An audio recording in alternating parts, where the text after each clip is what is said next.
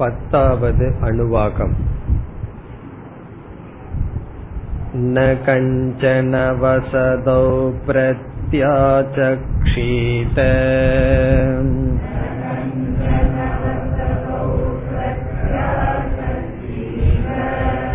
तद्व्रतम्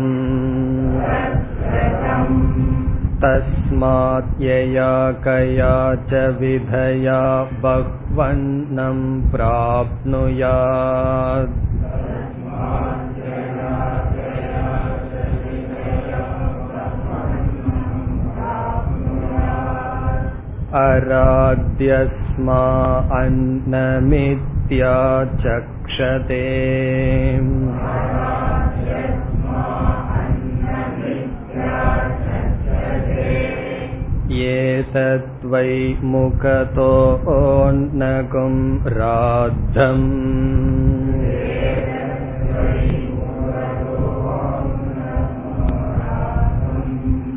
मुखतोऽस्मा अन्नकुं राध्यते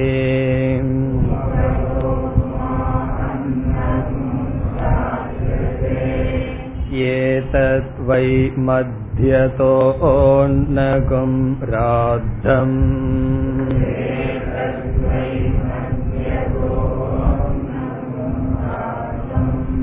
मद्यतोऽस्मा अन्नकुं राध्यते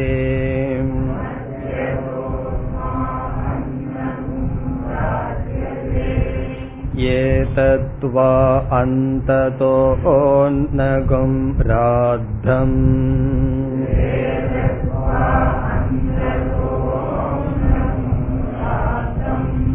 अन्ततोऽस्मा अन्नकुं राध्यते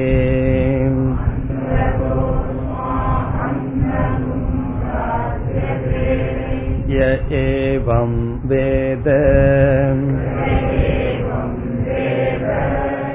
क्षेम इति वाची योगक्षेम इति प्राणापानयोः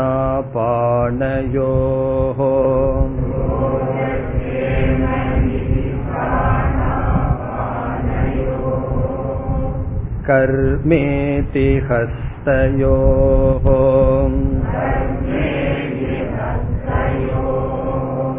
गतिरिति पायौ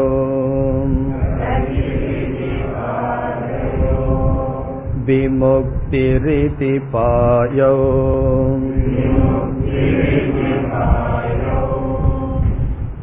गतिरिति पादयोः विमुक्तिरिति पायौ इति मानुषी समाज्ञाः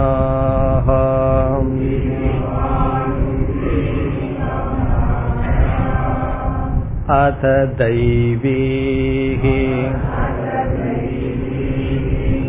तृप्तिरिति वृष्टौ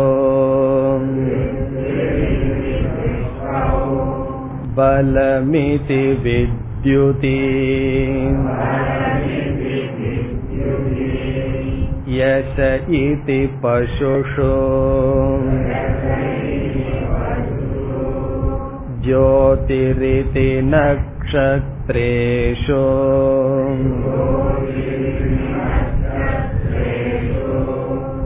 प्रजातिरमृतमानन्त इत्युपस्ते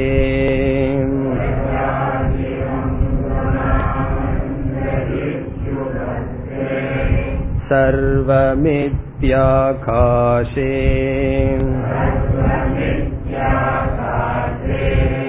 तत्प्रतिष्ठात्युपासीत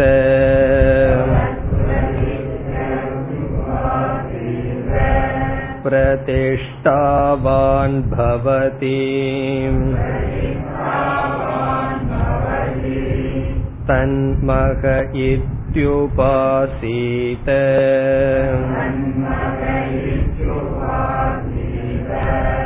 महान् भवति तन्मन इत्युपासीत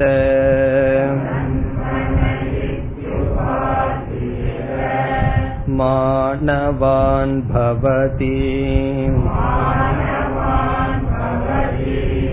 तन्नम इत्युपासीत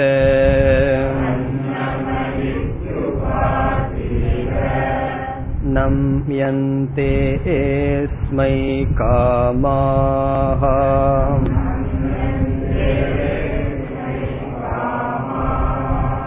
तद्ब्रह्मेत्युपासीत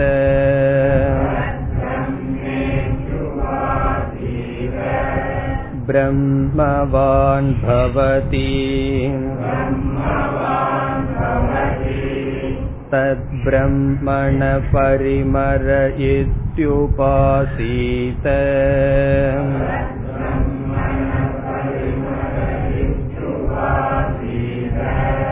पर्येनं म्रियन्तद्विषन्तः सपत्नाः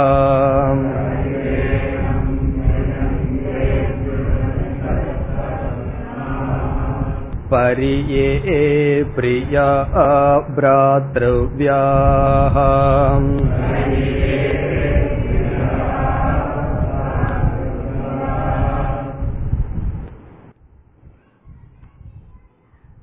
பத்தாவது அணுவாகத்தில் சில பண்புகள் உபாசனை ஞான பலம் வர இருக்கின்றது முதலில் இங்கு வர இருக்கின்ற பண்பை பார்த்தோம். ந கஞ்சன வசதௌ பிரத்யாசக்ஷீத. வசதௌ இருப்பிடம் தேடி வருபவர்களுக்கு ந பிரத்யாசக்ஷீத. அவர்களை நிராகரிக்க கூடாது நம்மிடம் இடம் தேடி வருபவர்களுக்கு இடத்தை கொடுக்க வேண்டும். தத் விரதம். இது இங்கு கூறப்படுகின்ற விரதம். தஸ்மாத் யயா கயாச்ச விதயா பகு அன்னம் பிராப்னுயாத். ஆகவே எப்படியாவது அதிக அன்னத்தை சேகரிக்க வேண்டும். இதிலிருந்து வீட்டுக்கு வருபவருக்கு உணவு கொடுக்க வேண்டும். இடம் கொடுத்தால் உணவும் கொடுக்க வேண்டும். ஆகவே அதிகமாக உணவை நாம் சேகரிக்க வேண்டும். இதுவரை சென்ற வகுப்பில் பார்த்தோம். இனி தொடர வேண்டும். இதற்கு பிறகு வருகின்ற பகுதியில் உபனிஷத் என்ன கருத்து கூறுகின்றது என்றால் இந்த உலகத்திடமிருந்து எதை நாம் பெறுவோம் என்பது இந்த உலகத்திற்கு நாம் எதை கொடுக்கின்றோம் என்பதை பொறுத்தது. இந்த உலகம் எனக்கு எதை கொடுக்கின்றது என்பது இந்த உலகத்துக்கு நான் எதை கொடுக்கின்றேன் கொடுத்தேன் என்பதை பொறுத்தது. நான் இந்த உலகத்துக்கு எப்படி கொடுக்கின்றேனோ இந்த உலகம் எனக்கு அப்படி திருப்பி கொடுக்கின்றது. இந்த பண்பு வேல்யூ கருத்தானது இதற்கு பிறகு வருகின்றது. ஏவம் வேத என்ற பகுதி வரை இங்கு உபனிஷத் என்ன சொல்கின்றது? உனக்கு உலகத்திடமிருந்து என்ன கிடைக்கின்றது? எப்படி கிடைக்கின்றது என்பது நீ என்ன கொடுத்தாய்? எப்படி கொடுத்தாய்? அதனுடைய அடிப்படையில் கிடைக்கின்றது. நீ இந்த உலகத்துக்கு உணவை கொடுத்தால் உனக்கு உணவு கிடைக்கும். இந்த உலகத்துக்கு நீ அன்பை கொடுத்தால் உனக்கு அன்பு கிடைக்கும். அதேபோல் உலகத்தாரை நீ மன்னித்தால் நீ மன்னிக்கப்படுவாய். நாம் எதை கொடுக்கின்றோமோ அதை திருப்பி பெறுகின்றோம். யாராவது இந்த உலகம் அதிகமாக குறை உடையது என்னை ஏமாற்றுகிறார்கள் என்னை அவமதிக்கிறார்கள் என்றால் நாம் அதை கொடுத்திருப்போம். இந்த ஜென்மத்திலேயோ ஏதோ ஒரு ஜென்மத்தில் நாம் கொடுத்திருப்போம். ஆகவே உலகம் என்பது நம்முடைய கண்ணாடி. நம்முடைய பிரதிபிம்பம் தான் இந்த உலகம்.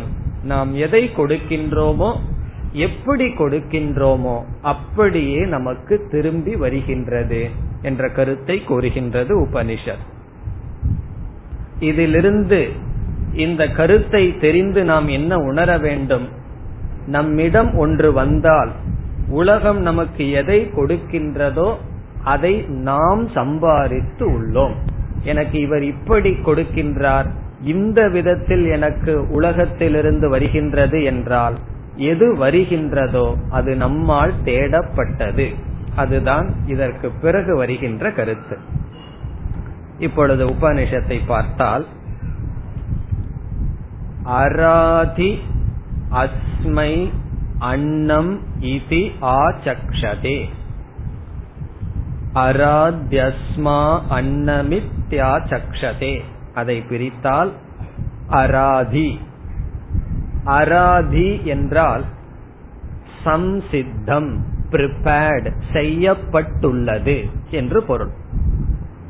அராதி என்றால் செய்யப்பட்டிருக்கின்றது தயாராக இருக்கின்றது. சம்சித்தம். என்ன தயாராக இருக்கின்றது? அன்னம். அன்னமானது தயாராக இருக்கின்றது. அதனுடைய பொருள் அன்னமானது தயார் நிலையில் இருக்கின்றது. சாப்பிடுகின்ற நிலையில் தயார் செய்யப்பட்டுள்ளது. அஸ்மை இவருக்கு. இவருக்கு உணவானது தயாராக இருக்கின்றது என்று ஆச்சக்ஷதே கூறுகிறார்கள். ஆச்சக்ஷதே என்றால் கூறுகிறார்கள் என்பது பொருள். யார் கூறுகிறார்கள்? அதை நாம் சேர்த்திக் கொள்ள வேண்டும். வித்வாம்சக கிரகஸ்தாகா. அறிவை உடைய இல்லறத்தில் இருப்பவர்கள் இவ்விதம் கூறுகிறார்கள்.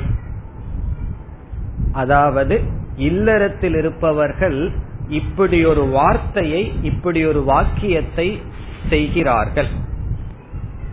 ஒருவர் வீட்டுக்கு வந்தால் அவருக்கு இடத்தை கொடுத்து அவரிடம் இப்படி சொல்கிறார்களாம். உங்களுக்கு அவருக்கு உணவு தயாராக இருக்கின்றது. என்று கிரகஸ்தர்கள் கூறுகிறார்கள் என்று உபனிஷத் சொல்கிறது. இது எதை காட்டுகின்றது என்றால் இதற்கு முன் பேசப்பட்ட வீட்டுக்கு வருபவர்க்கு இடம் கொடுக்க வேண்டும் அன்னம் கொடுக்க வேண்டும் என்பதற்கு உபனிஷத்தே சிஷ்டாச்சாரத்தை பிரமாணமாக காட்டுகிறது. ஏன் உபனிஷத் இப்படி சொல்கிறது என்றால் ஞானத்தை உடைய அறிவை உடைய இல்லறத்தை சார்ந்தவர்கள் இவ்விதம் பேசுகிறார்கள். எப்படி பேசுகிறார்கள்?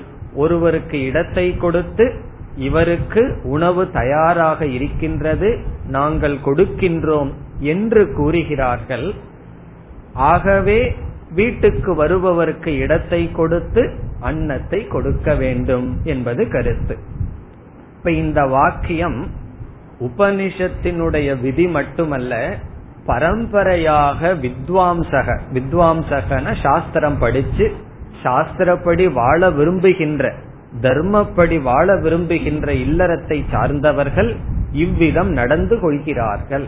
ஆகவே என்ன செய்ய வேண்டும்? இவ்விதம் மற்ற கிரகஸ்தர்களும் நடந்து கொள்ள வேண்டும். உணவு கொடுக்க வேண்டும் என்பது கருத்து. அராதி அஸ்மா அன்னம் என்பது இல்லறத்தாருடைய வார்த்தை. இது இந்த விதத்தில் ஆச்சக்ஷதே சொல்கிறார்கள். யார் இல்லறத்தை சார்ந்தவர்கள் தர்ம நெறியில் வாழ்பவர்கள் சொல்கிறார்கள். ஆகவே உணவு கொடுக்க வேண்டும் இடம் கொடுக்க வேண்டும் என்பது கருத்து. இனி இதற்கு பிறகு வருகின்றது நாம் எப்படி கொடுக்கின்றோமோ அப்படி நமக்கு வருகின்றது என்ற கருத்து வருகிறது. ஏதத்வை முகதக அன்னம் ராத்தம். ஏதத் என்றால் இந்த வை என்பது நிச்சயத்தையும் பிரசித்தியையும் குறிக்கின்றது. ஏதத்ங்கிற சொல் அன்னம் என்ற சொல்லோடு சேர்த்து கொள்ள வேண்டும். ஏதத் அன்னம் இந்த அன்னமானது முகதக என்றால் உயர்ந்த முகதக என்றால் நல்ல விதத்தில் என்று பொருள். உத்தம விருத்தியா? உத்தம விருத்தி என்றால் நல்ல விதத்தில் ராத்தம் செய்யப்பட்டு உணவானது உத்தமமான முறையில் செய்யப்பட்டு யாருக்கு கொடுக்கப்படுகின்றதோ. ராத்தம் என்றால் செய்யப்பட்டு பிறகு இங்க ஒரு வார்த்தையை சேர்த்திக்கணும். பிரயச்சதி ஒருவருக்கு வழங்கப்படுகிறது.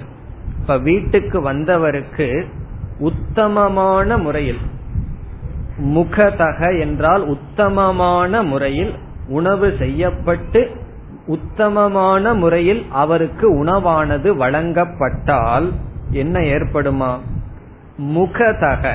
அடுத்த சொல் உத்தமமான முறையில் அஸ்மை இவருக்கு இந்த விதத்தில் உணவை கொடுத்தவருக்கு அன்னம் உணவானது ராத்தியதே வந்து அடைகிறது. ராத்தியதேன இவரை வந்து அடைகிறது. இந்த முழு வாக்கியத்தை படிச்ச என்ன பொருள்? இந்த அன்னம் முக்கியமாக உத்தமமான விதத்தில் செய்யப்பட்டு உத்தமமான விதத்தில் ஒருவருக்கு கொடுக்கப்பட்டால் உத்தமமான விதத்தில் இவருக்கு அன்னமானது வந்து அடைகிறது. ஒரு விருந்தாளி வீட்டுக்கு வருகின்றார். அவருக்கு உயர்ந்த விதத்தில் உணவை தயார் செய்து உயர்ந்த விதத்தில் அவருக்கு கொடுத்தால் நாம் அவருடைய வீட்டுக்கு விருந்தினராக சென்றால் அதே விதத்தில் உணவு தயார் செய்யப்பட்டு அதே விதத்தில் நமக்கு வழங்கப்படும். இதுதான் கருத்து. இனி உபனிஷத் சொல்லுது அடுத்தது என்ன? மத்தியமம். மத்தியமமா செஞ்சா மத்தியமமா வரும். கீழாக அதமமாக செய்தால் அதமமாக வரும். அதுதான் இதனுடைய கருத்து. உத்தமமாக உணவு செய்து அது வழங்கப்பட்டால் நமக்கு அப்படியே திருப்பி வருகின்றது. மத்தியமம் சொன்னா அவ்வளவு தூரம் உத்தமமா இல்லை அவ்வளவு தூரம் மோசமாக இல்லை. நடுநிலையில் உணவு தயார் செய்யப்பட்டு அந்த விதத்தில் அவருக்கு வழங்கப்பட்டால் அந்த விதத்தில் நமக்கு வந்தடைகிறது. கீழான நிலையில் உணவு தயார் செய்யப்பட்டு அது வழங்கப்பட்டால் வழங்குறதுலயும் இருக்கு மேலான நிலை இடைநிலை கீழ்நிலைன்னு சொல்லி. செய்யறது மட்டுமல்ல எப்படி நாம் அவருக்கு கொடுக்கின்றோம்? மனதார கொடுக்கின்றோமா? மரியாதையுடன் கொடுக்கின்றோமா? அவமதித்து கொடுக்கின்றோமா? இந்த நிலைகள் எல்லாம் உத்தமமாக செய்தால் நமக்கு அது வருகின்றது. இனி அடுத்தது ஏதத்துவை மத்தியதக அன்னம் ராத்தம். ஏதத் அன்னம். இந்த அன்னமானது மத்தியதக என்றால் இடைநிலையில் ராத்தம். செய்யப்பட்டு தயார் செய்யப்பட்டு கொடுக்கப்பட்டால் மத்தியதக. அந்த நிலையில் அஸ்மை இவருக்கு அன்னம் ராத்தியதே. இடைநிலையில் கொடுத்த இவருக்கு அன்னமானது திரும்பி வருகின்றது. அதே போல ஏதத்துவா வா என்றாலும் வை ஏதத் அன்னம் அந்ததக. அந்ததக என்றால் மிக கீழான அவமானப்படுத்தப்பட்டு செய்யப்பட்டு வழங்கப்பட்டால் ராத்தம் உணவு செய்யப்பட்டு கொடுக்கப்பட்டால் அந்ததக அதே நிலையில் அஸ்மை இவருக்கு அன்னம் ராத்தியதே உணவானது வந்து அமைகிறது. இங்கு உபனிஷத் உணவு என்பதை ஒரு உதாரணமாக கொடுக்கின்றது. என்ன இந்த இடத்துல அன்னத்தை பற்றியே பேசிக்கொண்டு வந்து உபனிஷத் அன்னத்தையே உதாரணமாக கொடுக்கின்றது. நாம் என்ன செய்ய வேண்டும்? அனைத்தையும் எடுத்துக்கொள்ள வேண்டும். அன்னத்தை உயர்ந்த விதத்தில் என்றால் சாத்விகமாக கொடுத்தால் ஒருவருக்கு மரியாதையுடன் கொடுத்தால் எந்த அளவுக்கு கொடுப்பவருக்கு நாம் மரியாதையுடன் கொடுக்கின்றோமோ அந்த அளவுக்கு மரியாதையுடன் அந்த அளவுக்கான உணவு நமக்கு வருகின்றது. எந்த நிலையில் நாம் கொடுக்கின்றோமோ இடைநிலையில் கொடுத்தால் இடைநிலையில் நமக்கு வந்து அமைகின்றது. கடைநிலையில் கொடுத்தால் கடைநிலையில் நமக்கு வந்து அமைகிறது. தானத்தை பற்றி கீதையில் பகவான் மூன்றாக பிரித்து பேசுகிறார். சாத்விக தானம் ராஜச தானம் தாமச தானம் என்று. ஆகவே ஒரு விளக்காசிரியர் சொல்றார் முகதக என்றால் சாத்விகமான தானம் செய்தால் நமக்கு சாத்விகமாக கிடைக்கும். ராஜச தானம் செய்தால் ராஜசமாக நமக்கு கிடைக்கும். தாமச தானம் செய்தால் அதே கதி நமக்கு திரும்பி வருகின்றது. நாம் எதை விதைக்கின்றோமோ அதைத்தான் அறுவடை செய்கின்றோம். இது பார்த்தா ரொம்ப சாதாரண கருத்து மாதிரி தெரிகின்றது. சாதாரண கருத்து தான். ஆனால் ஒரு பேருண்மை. இந்த உலகம் நமக்கு எப்படிப்பட்டது என்றால் நாம் இந்த உலகத்துக்கு எப்படிப்பட்டவர்களாக இருக்கிறோமோ அப்படிப்பட்டதாக உலகம் இருக்கின்றது. உலகமெல்லாம் ஏமாற்றுபவர்கள் அப்படின்னு சொன்னா என்ன அர்த்தம்? இவர் அதை செஞ்சிட்டு இருக்காருன்னு அர்த்தம். யாருகிட்டையும் புஸ்தகத்தை கொடுக்காத கொடுத்தா திருப்பி கொடுக்க மாட்டார் அப்படின்னு ஒருவர் அட்வைஸ் பண்ணார். ஏன் இப்படி சொல்றீங்கன்னு? என்னுடைய லைப்ரரி எப்படி வந்ததுன்னு நினைக்கிறீர்கள்? மற்றவங்க கொடுத்தா நான் திருப்பி கொடுக்காம பெரிய புஸ்தகம் இருக்கு அதே அட்வைஸ் தான் மற்றவர்களுக்கும் கொடுப்பார்கள். ஆகவே இந்த உலகம் எப்படிப்பட்டதுன்னா இந்த உலகத்தில் இருக்கின்ற மக்கள் நம்மிடம் எப்படி பழகுகிறார்கள் என்பது நம்முடைய மனதிற்கு ஆன ஒரு இந்த வைரம் எப்படின்னு சொல்லி சோதிச்சு பார்ப்பார்கள் அல்லவா? அப்படிப்பட்ட சோதனை தான் இந்த உலகம் நம்மிடம் எப்படி நடந்து கொள்கிறது என்பது. அவர்கள் நடந்து கொள்கிறார்களேங்கிற குறை சொல்லக்கூடாது. அவர்கள் அப்படி நடந்து கொள்வும் விதத்தில் நான் நடந்து கொண்டுள்ளேன். நான் எப்படி நடக்கின்றேனோ அப்படித்தான் அவர்களும் நடப்பார்கள். இது எல்லா விதத்திலையும்.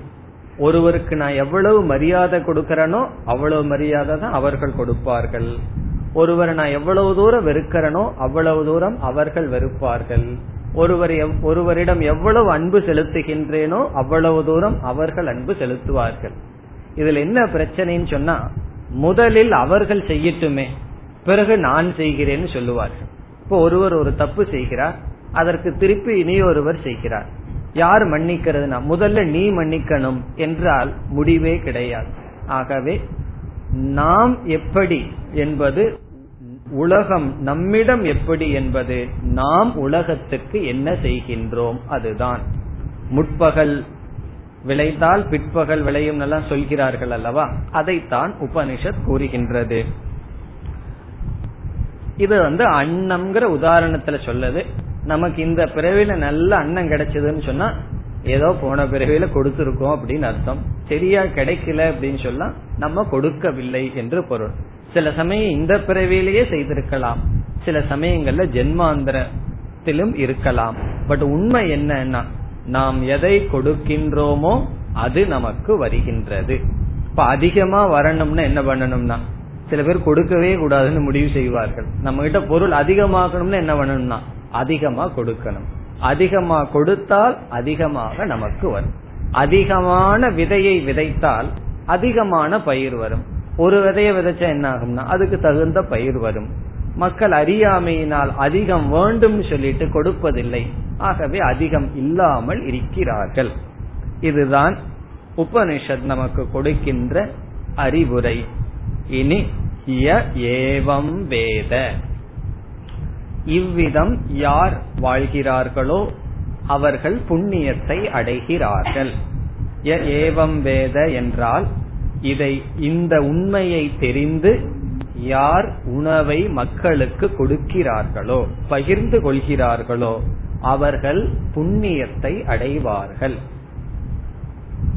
ஏவம் வேதன்னு சொன்னா இங்க வேதனை அறிவது மட்டுமல்ல. இந்த உண்மையை அறிந்து யார் மற்றவர்களுக்கு உணவை கொடுப்பார்களோ உணவு மட்டுமல்ல இந்த இடத்துல உணவு மற்றது நல்ல விதத்தில் இந்த உலகத்திற்கு யார் கொடுக்கிறார்களோ அவர்கள் புண்ணியத்தை அடைகிறார்கள்.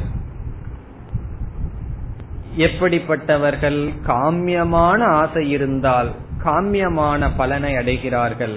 ஒருவனுக்கு எனக்கு புண்ணியம் வேண்டாம் என்றால் சித்த சுத்தியை அடைகிறார்கள்.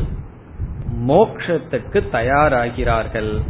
பிரம்மவிதாப்னோதி பரம் என்று சொல்லப்பட்ட அந்த பிரம்மத்தை அறிகிறார்கள்.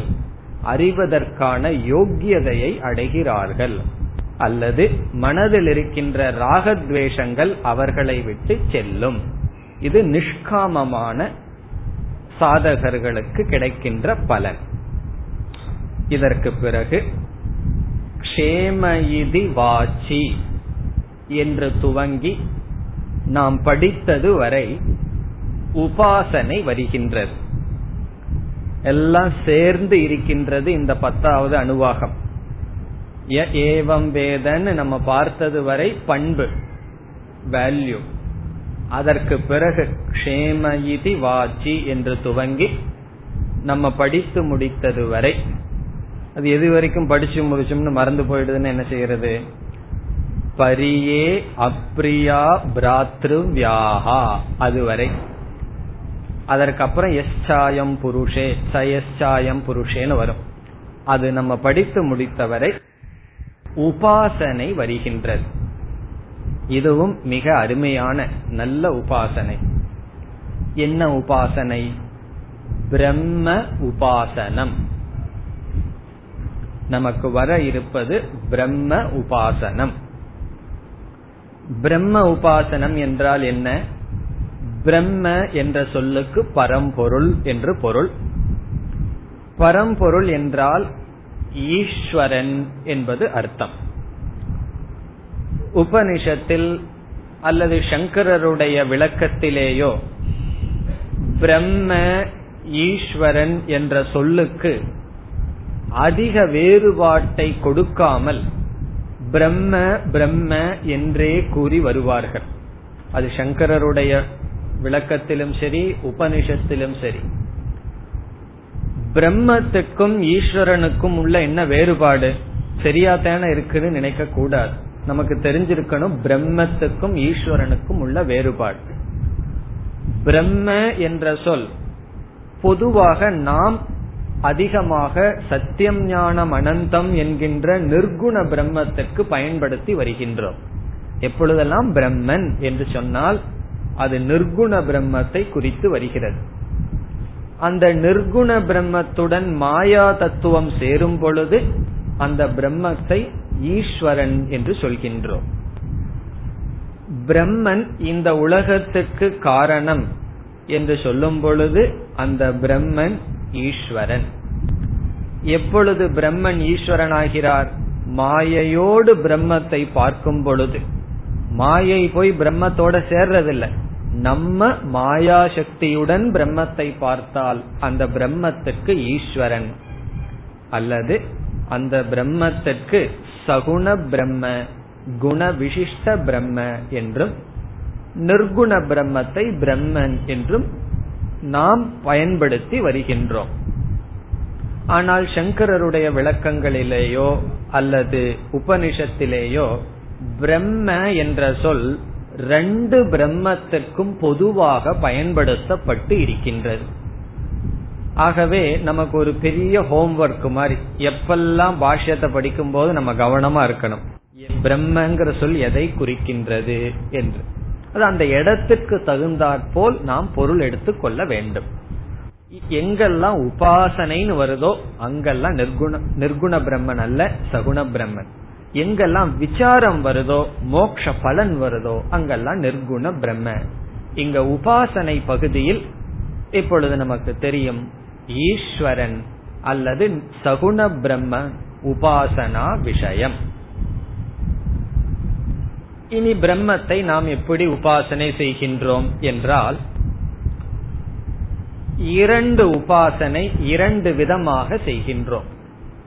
ஒன்று நம்முடைய ஷரீரத்தினுடைய அங்கத்தை எடுத்துக்கொண்டு நம்முடைய ஷரீரத்தில் ஒவ்வொரு அங்கத்திலும் ஒவ்வொரு சக்தியானது இருக்கின்றது. கைன்னு சொன்னா அதுல ஒரு சக்தி இருக்கு. காலுக்கு ஒரு சக்தி இருக்கு வாக்குக்கு ஒரு சக்தி இருக்கு மனதுக்கு ஒரு சக்தி இருக்கின்றது. அப்படி ஜீவனிடம் வெஷ்டி ரூபமான ஜீவனுடைய அங்கத்தில் ஒவ்வொரு அங்கத்திற்கும் ஒவ்வொரு சக்தி இருக்கின்றது குளோரி பெருமை இருக்கின்றது. நம்ம என்ன நினைச்சிட்டு இருக்கோம்? அந்த சக்தி அந்த அங்கத்தை சேர்ந்தது அல்லது என்னை சேர்ந்ததுன்னு நினைக்கிறோம். இந்த உபாசனையில் அந்த சக்தியானது பிரம்மத்தை சார்ந்தது என்று பார்த்தல். அது மட்டுமல்ல பிரம்மன் சொன்னாவே இனி நீங்கள் புரிந்து கொள்ளலாம் ஈஸ்வரன் தான். ஈஸ்வரனை தான் இனி நாம் இப்பொழுது பிரம்மன் சொல்றோம். நம்ம என்ன சாதாரணமா சொல்லுவோம்? சர்வம் பிரம்மமயம். எல்லாம் சிவமயம். விஷ்ணுன்னு சொன்னா வியாபித்து இருக்கின்றார். எல்லா இடத்திலும் இருக்கின்றார்னு சொல்லுவோம்.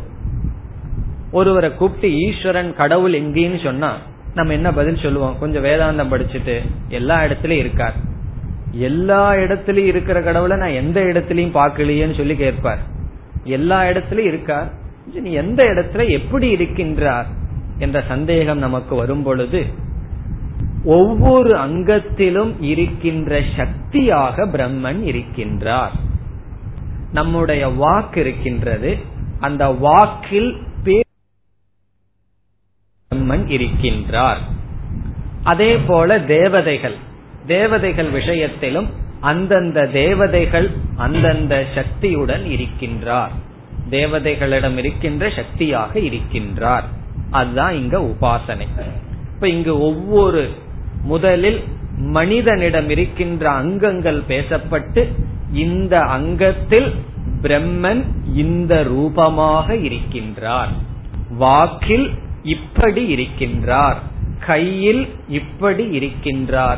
பாதங்களில் இப்படி இருக்கின்றார் என்று சில அங்கங்கள் உதாரணமாக எடுத்துக்கொள்ளப்பட்டது நம்ம இங்க அங்கங்கள் சொன்னது போதில்லைன்னு சொன்னா நம்முடைய எந்தெந்த அங்கங்கள் வேண்டுமானாலும் எடுத்துக்கொண்டு அந்தந்த அங்கங்களில் இந்தந்த ரூபத்தில் பிரம்மன் வீற்றிருக்கின்றார். அதுதான் உபாசனை. ஒவ்வொரு அங்கத்தை சொல்லி இந்த அங்கத்தில் இந்த ரூபமாக பிரம்மன் இருக்கின்றார். அப்படி நாம் உபாசனை செய்தல். இனி பார்ப்போம். எந்த அங்கத்தில் பிரம்மன் எந்த ரூபமாக இருக்கின்றார்? வாச்சி. வாச்சி என்றால் வாக். நம்முடைய பேச்சில் நம்முடைய வாக்கில். சாப்பிடுற நாக்கு அல்ல பேசுற நாக்கு. நாக்கு ரெண்டு வேலை பண்ணுதே. சாப்பிடுற வேலையும் பண்ணுது பேசுற வேலையும் பண்ணுது. வாச்சி என்றால் பேசுகின்ற கர்மேந்திரியமான வாக்கில் பிரம்மன் இருக்காராம். எப்படி இருக்காராம்?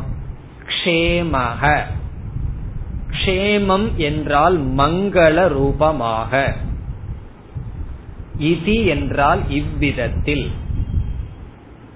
இப்ப இங்கெல்லாம் சில வார்த்தைகளை நம்ம சேர்த்திக்கணும். வாச்சி க்ஷேம ரூபேன பிரம்ம அஸ்தி இது உபாசீத. இவ்வளவையும் சேர்த்திக்கணும். வெறும் க்ஷேம இது வாச்சி என்று மட்டும் சொல்லுது. வாக்கில் க்ஷேம ரூபமாக மங்கள ரூபமாக. அதுக்கு மேல எதை சேர்த்திக்கணும்? பிரம்மன் வீற்றிருக்கின்றார்.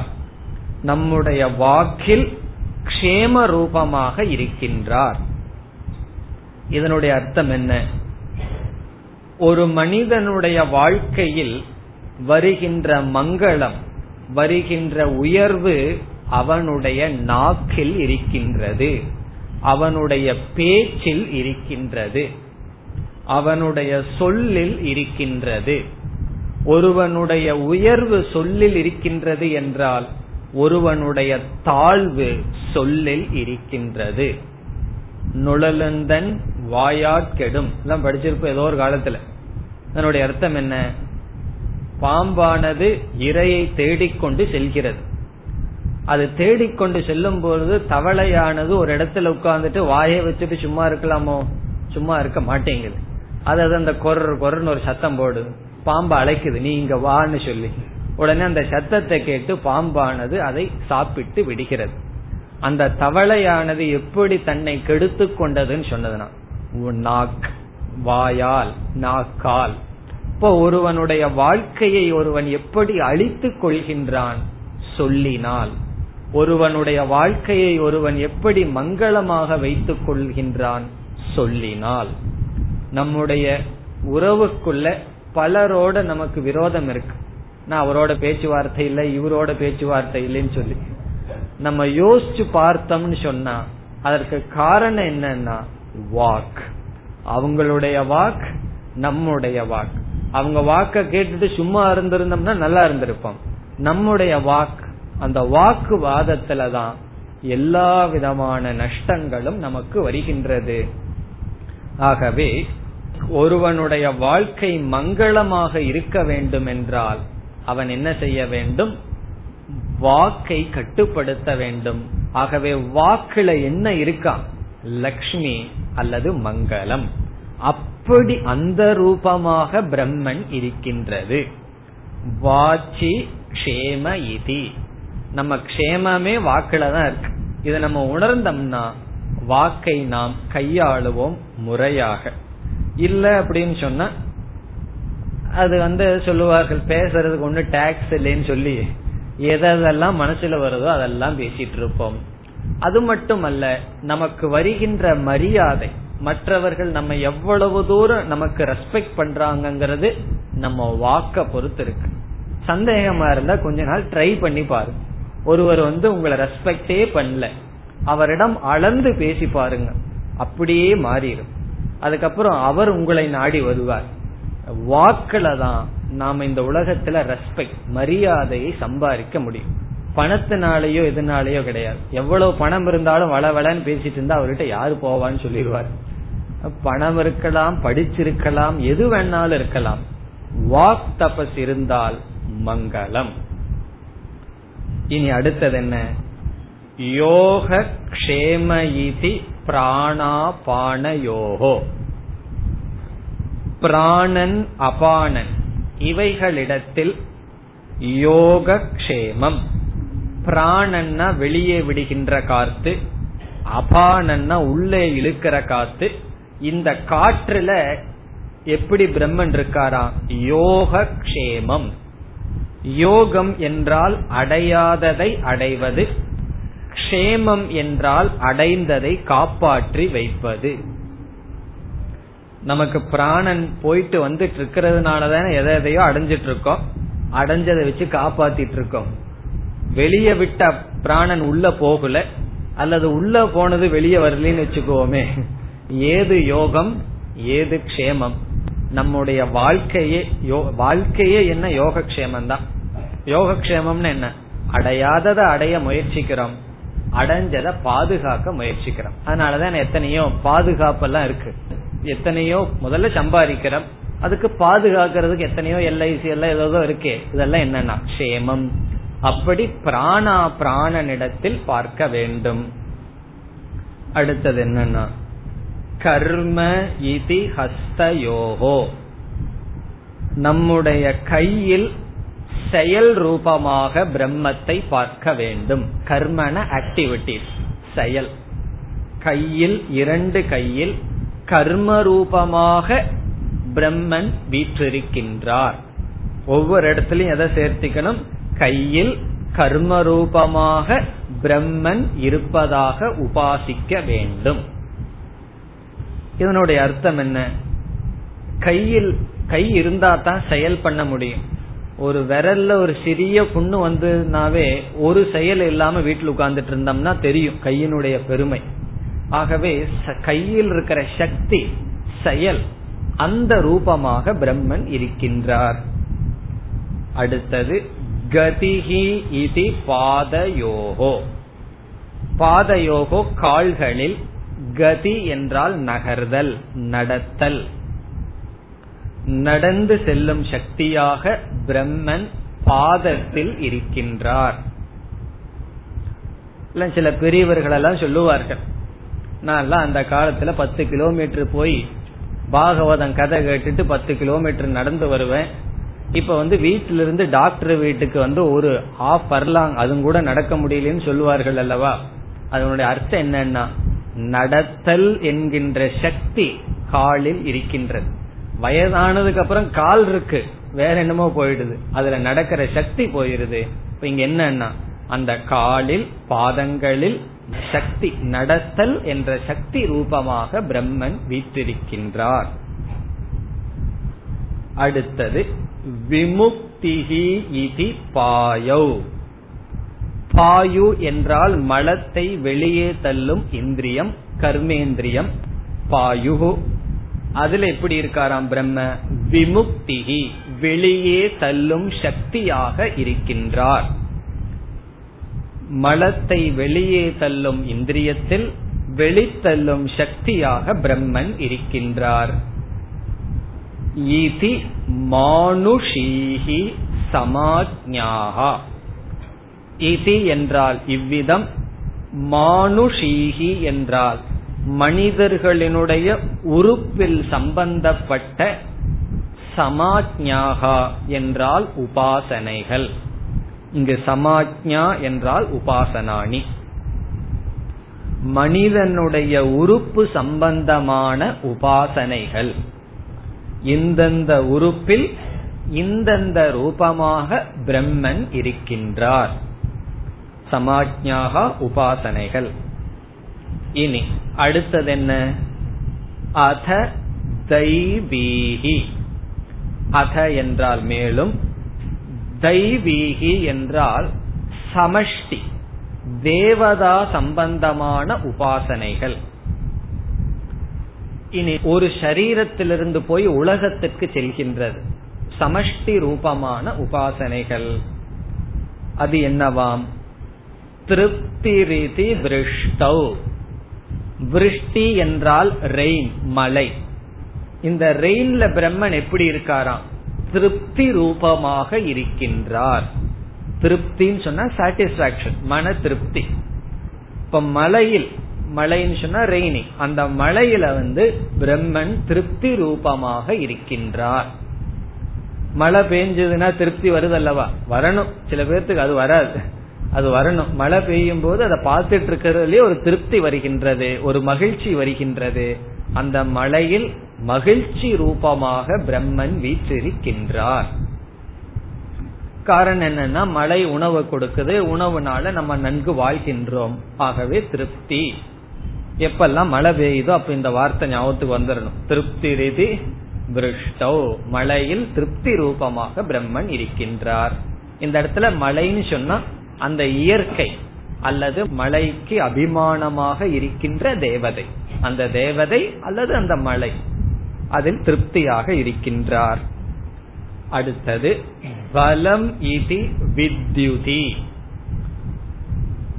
வித்யுத் என்றால் மின்னல் லைட்னிங் பலம் என்றால் சக்தி.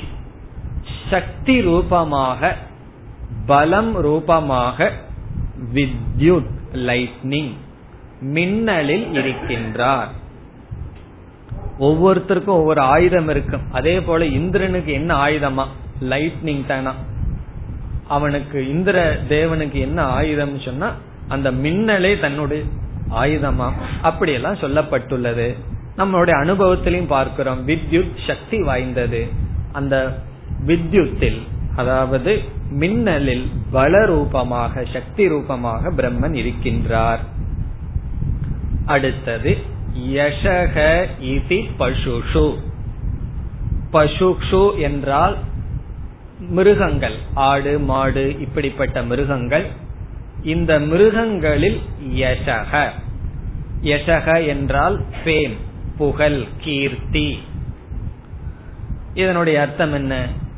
அந்த காலத்துல எல்லாம் கவர்மெண்ட் எல்லாம் நோட் அடிச்சு வைக்கல. ஒருவருடைய சொத்து என்ன? ஒருவருடைய ஐஸ்வர்யம் என்ன? பணம் தனம் என்ன? வித்தம் என்ன என்றால் அதிகமாக மாடு ஆடு இவைகளெல்லாம் இருந்தா அது அவர்களுக்கு பொருள். இப்போ ஒருவருக்கு புகழ் அதிகமாக வருவதற்கு என்ன காரணம்னா பணம் இருந்தா போதும். அவருக்கு ஒரு குவாலிபிகேஷன் இருக்க வேண்டாம். அறிவே வேண்டாம். பணம் இருந்ததுன்னு சொன்னா எல்லா புகழும் அவருக்கு சென்று விடும் அப்படி அந்த பணம்ங்கிறது தனம். அந்த காலத்துல என்ன தனம்னா? பசு. அப்படிப்பட்ட பசுக்களிடம் யச ரூபமாக யசஸ்ன கீர்த்தியாக பிரம்மன் இருக்கின்றார். பசுஷு.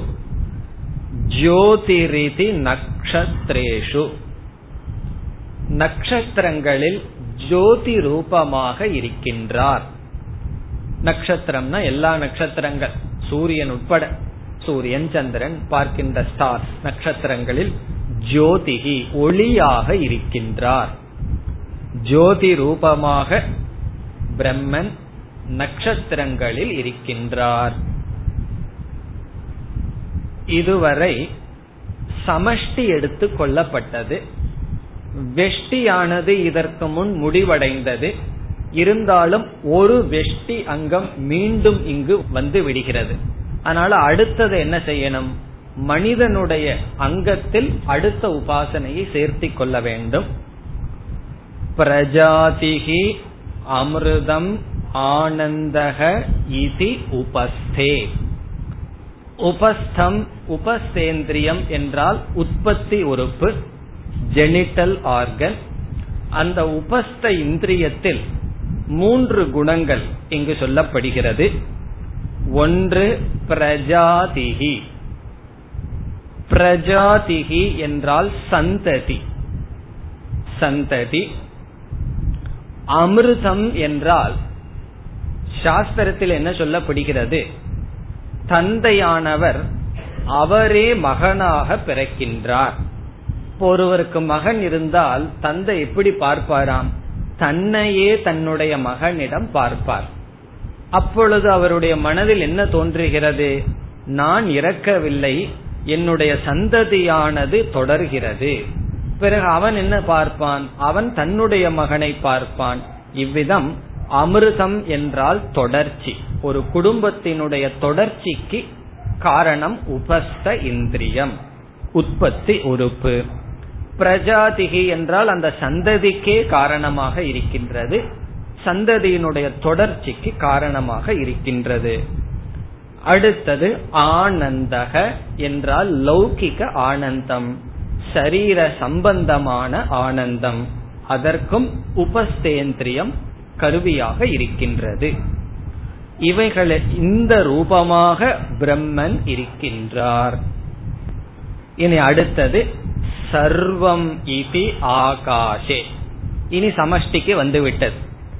இந்த பிரஜாதிர் அமிர்தம் ஆனந்த இத்தியுபஸ்தே என்பதை மானுஷி சமாஜால சேர்த்தி கொள்ள வேண்டும். அது ஏதோ இதுல வந்து மாறிவிட்டது. இனி அடுத்தது என்ன? சர்வம். அனைத்துமாக ஆகாசத்தில் பிரம்மத்தை பார்க்க வேண்டும். ஆகாஷே என்றால் ஆகாசத்தில் பிரம்மத்தை அனைத்துமாக சர்வம் எல்லாமாக பார்க்க வேண்டும். காரணம் என்ன? ஆகாசம் வந்து எல்லாத்துக்கும் இடம் கொடுக்கின்றது.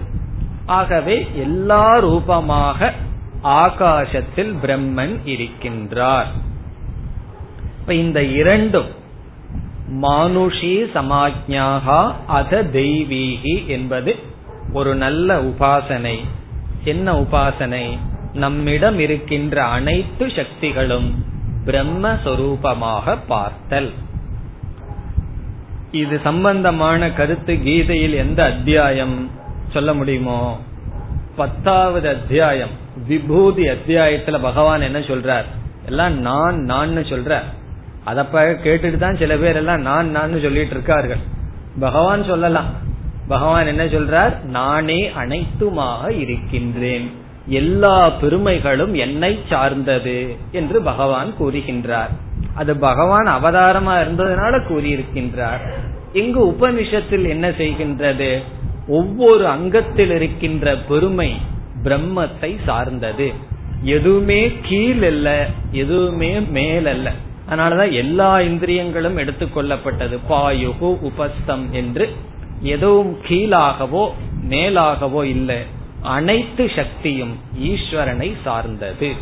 அந்த உபாசனை. இனி இதற்கு பிறகு மீண்டும் உபாசனை வருகின்றது. இந்த உபாசனைக்கெல்லாம் பலம் சொல்லப்படவில்லை.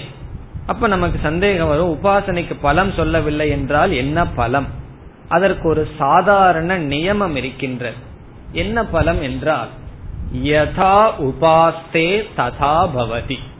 நாம் எப்படி எதை உபாசிக்கின்றோமோ அந்த பலம் நமக்கு வருகின்ற. அது வந்து சாதாரண நியமம். எங்கெல்லாம் உபாசனைக்கு பலன் சொல்லப்படவில்லையோ அந்த இடத்துல எல்லாம் எதை எப்படி உபாசித்திருக்கின்றோமோ அது சம்பந்தமான பலன் நமக்கு கிடைக்கும். இங்க எத்தனையோ அங்கங்கள் சொல்லியிருக்கு. அதையெல்லாம் விட்டுட்டு வாச்சி க்ஷேமக இதுன்னு உபாசனை பண்ணியிருக்கோம்னு வச்சுக்குவோமே. நமக்கு என்ன கிடைக்கும்? அந்த க்ஷேமமானது கிடைக்கும். யோகக்ஷேமம் கிடைக்கும். பிறகு கர்மேதி ஹஸ்த யோகோன்னு சொன்னா கைக்கு நல்லா பலம் கிடைக்கும். இப்படி எந்த குணத்தோடு ஈஸ்வரனை உபாசிக்கின்றோமோ அந்த குணத்தை சார்ந்த பலன் நமக்கு கிடைக்கும். அதனாலதான் ஒருத்தர் சொன்னார் நாராயணனும் நாராயணன் தான். அவரே கிருஷ்ணராக இருந்தார் ராமராக இருந்தார். அவரே மோகினி அவதாரம் எடுத்தார். அதனால நான் மோகினிய உபாசிக்கிறேனேன்னு சொன்னான் என்ன பலம்னா மோகினி அவதாரம் பகவான் எதிர்க்கு எடுத்தார்? மோகத்திற்கு உட்படுத்து நாசப்படுத்துறதுக்கு அந்த பலன் கிடைக்கும். இப்ப எந்த பக எல்லாமே பகவான் தான் சொன்னா நான் யாரு போட்டோ வேணாலும் வீட்டுல வச்சுக்கோன்னு சில குழந்தைங்க சொல்லுச்சுன்னு வச்சுக்கோமே தப்பு கிடையாது. அதனால என்ன பலன் வருமோ அந்த பலன் நமக்கு வருகின்றது. அதனாலதான் சொல்லுவார்கள் யாதிருஷைகி சம்விசதே எவர்களுடன் நீ சம்பந்தப்படுகிறாயோ யாதிருஷாஞ்ச உபசேவதே. எவர்களுக்கு நீ சர்வீஸ் பண்றையோ யாருக்கு நீ சேவை செய்கிறாயோ யாரோடு நீ சம்பந்தப்படுகிறாயோ சம்பந்தம் வச்சுக்கிறையோ ரிலேஷன்ஷிப் வச்சுக்கிறையோ யாதிருக் சேத் யாராக ஆக நீ விரும்புகின்றாயோ முடிவு என்னன்னா தாதிருக் பவதி பூருஷக.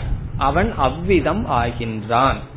யாரோடு சம்பந்தம் வைக்கிறோமோ யாருக்கு பணிவிடை செய்கிறோமோ யாராக ஆக நாம் விரும்புகின்றோமோ அதனுடைய பொருள் யாரை தியானிக்கின்றோமோ அவராக நாம் ஆகிவிடுகின்றோம். இது சாதாரண நியமம். அந்த நியமப்படி எந்தெந்த அங்கத்தை நாம் தியானிக்கின்றோமோ அந்தந்த சக்தியை நாம் அடைகின்றோம். இதற்கு முன்னாடி சொல்லப்படவில்லை. இதற்கு பிறகு மீண்டும் பிரம்ம உபாசனை சொல்லி பலனானது சொல்லப்படுகின்றது. இனி அடுத்த சொல். இப்ப எங்க இருக்க ஞாபகம் இருக்கோ? எந்த இடத்துல முடிச்சிருக்கோ? எங்க இருக்கின்றோம்?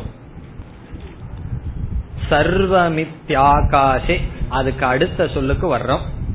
தத் பிரதிஷ்டேத்யுபாசீத பிரதிஷ்டேத்யுபாசீத என்றால் பிரதிஷ்டா இதி உபாசீத பிரதிஷ்டாவான் பவதி இனி உபனிஷத் தெளிவுபடுத்துது.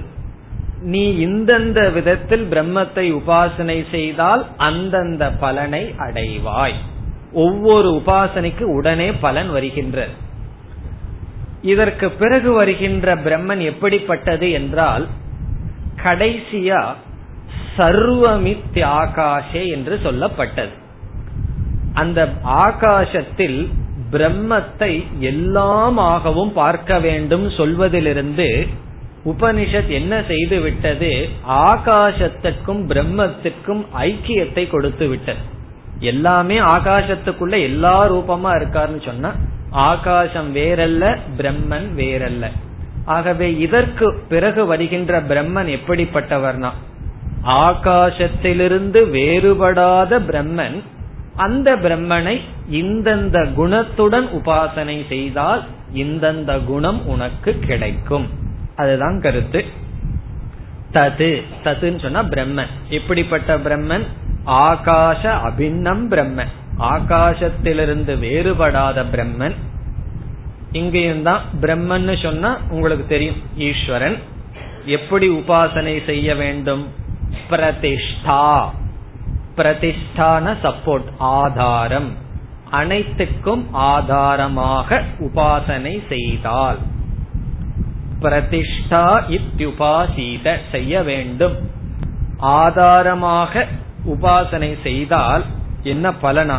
இனி வருகின்ற ஒவ்வொரு உபாசனையை தொடர்ந்து உடனே பலன் வரும். எப்படி உபாசிக்கிறோமோ அப்படி பலன். என்ன பலன்? பிரதிஷ்டாவான் பவதி. பிரதிஷ்டாவான் என்றால் இவனுக்கு நல்ல சப்போர்ட் கிடைக்கும். பிரதிஷ்டான சப்போர்ட் ஆதாரம். பிரம்மத்தை ஆதாரமாக உபாசனை செய்தால் இவனுக்கு ஆதாரம் கிடைக்கும். ஆதாரம் ஆதாரம்னா என்ன ஆதாரம்னா? ஒருத்தருக்கு என்ன ஆதாரம்னா பணம் வீடு புகழ் பொருள் இது ஆதாரம். இவைகள் எல்லாம் நல்ல வீடு கிடைக்குமா? நல்ல உணவு கிடைக்குமா? நல்ல சந்ததி கிடைக்கும். எல்லாம் எதெல்லாம் நம்மை பாதுகாக்குதுன்னு நினைக்கிறார்களோ அதெல்லாம் அவர்களுக்கு கிடைக்கும். இப்ப பிரம்மத்தை பிரதிஷ்டா என்று உபாசனை செய்பவனுக்கு பிரதிஷ்டாவான் என்றால் பிரதிஷ்டையை உடையவனாக ஆகின்றான் பலம். அடுத்தது தது மக இதி உபாசீத.